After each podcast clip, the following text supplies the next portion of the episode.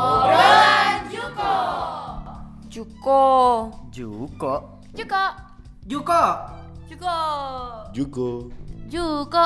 Juko. From jurusan komunikasi Binus University.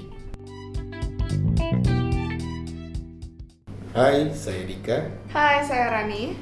Kalian sedang mendengarkan Opsius. Obrolan serius. Podcast kali ini merupakan episode perdana dengan tema Study Life Balance. Kita kedatangan narasumber yang berpengalaman dalam bidang psikologi. Yang akan memberikan pandangan baru dan membuka wawasan kita terkait study life balance.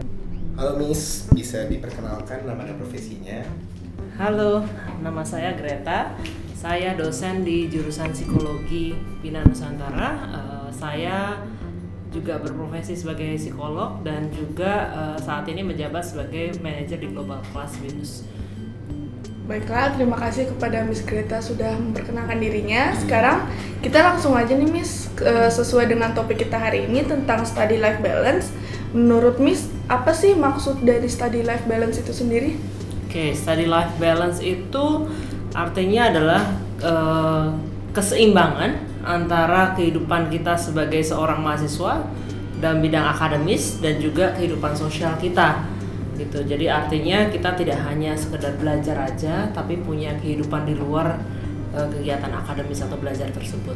Oh, terus bisa nggak Miss kelihatan ciri-ciri mahasiswa yang tidak memiliki study life balance itu? Oke, ciri-ciri mahasiswa yang nggak punya study life balance mungkin eh, bisa jadi kalau misalnya dia terlalu berat di studinya, ya mungkin dia sehari-harinya hanya kuliah, pulang, kuliah, pulang, tidak ada kegiatan lain atau sering disebut kupu-kupu itu ya. Nah, kalau yang mungkin dia lebih banyak social life-nya, mungkin justru dia banyak di kampus, nongkrong sama teman-temannya, ngobrol-ngobrol, nggak pulang, malah nggak pernah belajar. Kayak gitu. Nah, eh, Miss, bagi mahasiswa yang nggak punya study life balance itu sendiri, apa sih akibat buat mereka, Miss? Oke. Akibatnya udah pasti jenuh ya, jenuh. eh, misalnya dia terlalu fokus sama akademiknya, bisa jadi dia jenuh karena sehari-harinya cuma berkutat sama buku aja terus gitu ya, sehingga dia nggak punya pergaulan, sosialisasinya jadi sempit gitu ya. Sebaliknya kalau misalnya dia terlalu sosial yang tadi saya bilang, eh, akibatnya dia tidak memperhatikan nilainya, sehingga bisa berakibat misalnya nanti dia jadi lama lulusnya, banyak yang ngulang ya Iya. Jadi ada plus minusnya gitu Hmm. untuk yang sosial gimana, yang apa gimana yang. Iya. Hmm. Nah, terus Miss, faktor apa sih yang menyebabkan mahasiswa nggak ada study life balance? Oke, yang membuat tidak ada study life balance Iya. biasanya karena tidak punya manajemen waktu yang baik. Hmm. Dalam artian misalnya em, tidak bisa, misalnya dia ada PR atau ada Hmm, tugas, iya. tapi ditunda-tunda nih, Ah. gitu, dikerjakan di detik-detik terakhir. Dia lebih sibuk main sama temennya, gitu, sehingga pada akhirnya eh, keseimbangan antara akademiknya dengan sosialnya jadi terganggu, gitu. Eh, terus Lingkungan misalnya. lingkungan bisa juga misalnya karena dia banyak dipengaruhi teman-temannya Mhm. dia tidak bisa menolak berusaha untuk selalu menyenangkan orang lain ngikut aja deh temennya ngajak nongkrong dia nongkrong aja padahal lagi ada banyak tugas misalnya gitu kan nah itu kan butut-bututnya balik lagi tuh karena memang dia nggak punya manajemen waktu Iya, iya. dia lupa kalau dia tuh punya prioritas untuk belajar juga yang harus dia utamakan sebenarnya kan sebagai mahasiswa seperti itu Eh, kalau misalnya yang kayak untuk anak-anak perantauan gimana tuh Miss kan ada tuh yang keluhannya kayak culture shock apa Mm-mm. gitu itu tuh termasuk pengaruhnya juga nggak? Oke, eh, culture shock mungkin jadi masalah ketika di awal-awal ya, terutama terkait dengan adaptasi eh, dengan lingkungan baru. Tapi sejauh ini yang saya amati justru anak-anak daerah ketika datang ke kota besar untuk belajar itu motivasinya jauh lebih besar Ya. daripada eh, yang memang sudah ada di kota besar keluarganya dari sini. Gitu. Mungkin karena mereka malu ya udah datang jauh-jauh tapi nanti Iya. tidak mendapatkan hasil apa-apa. Jadi mereka justru eh, biasanya mungkin ada masalah di awal-awal terkait dengan adaptasi dengan culture shock tapi biasanya itu nggak nggak berlangsung lama deh. Kalau sampai berlangsung lama nah itu yang nanti pada akhirnya mempengaruhi prestasi akademiknya jadi jelek gitu. Tapi eh, sejauh ini biasanya justru yang banyak mengalami eh, uh, tidak bisa mengatur waktu dengan baik dan lain sebagainya itu uh, banyak anak-anak yang justru dari Jakarta sendiri gitu.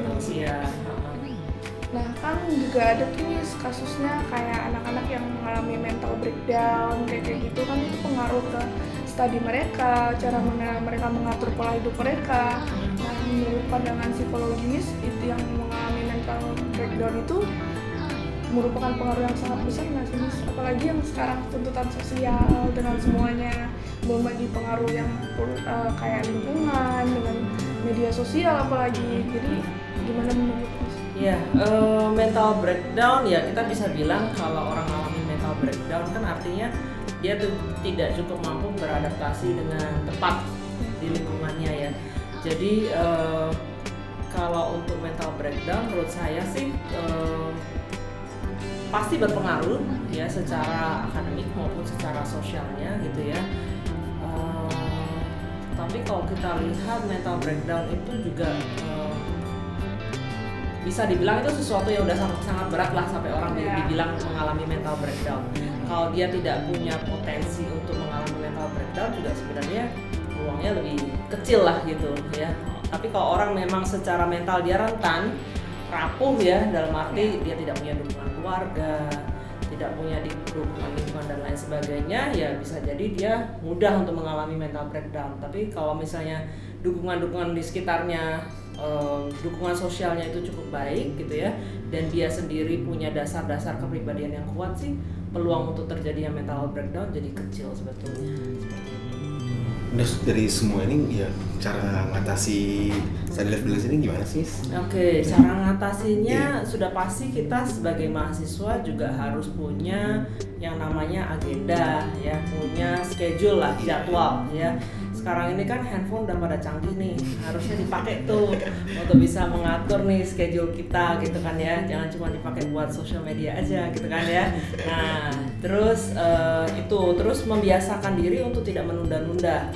Karena kita tidak pernah tahu kapan uh, ada kegiatan atau ada apa ya tugas lainnya yang misalnya diberikan oleh dosen lainnya gitu ya yang bisa tiba-tiba saja muncul yang tadinya tidak ada. Sehingga kalau misalnya kita terbiasa menunda akhirnya e, waktu kita misalnya habis untuk mengerjakan tugas sedangkan kita punya kegiatan lain yang di luar itu yang harusnya kita bisa penuhi gitu.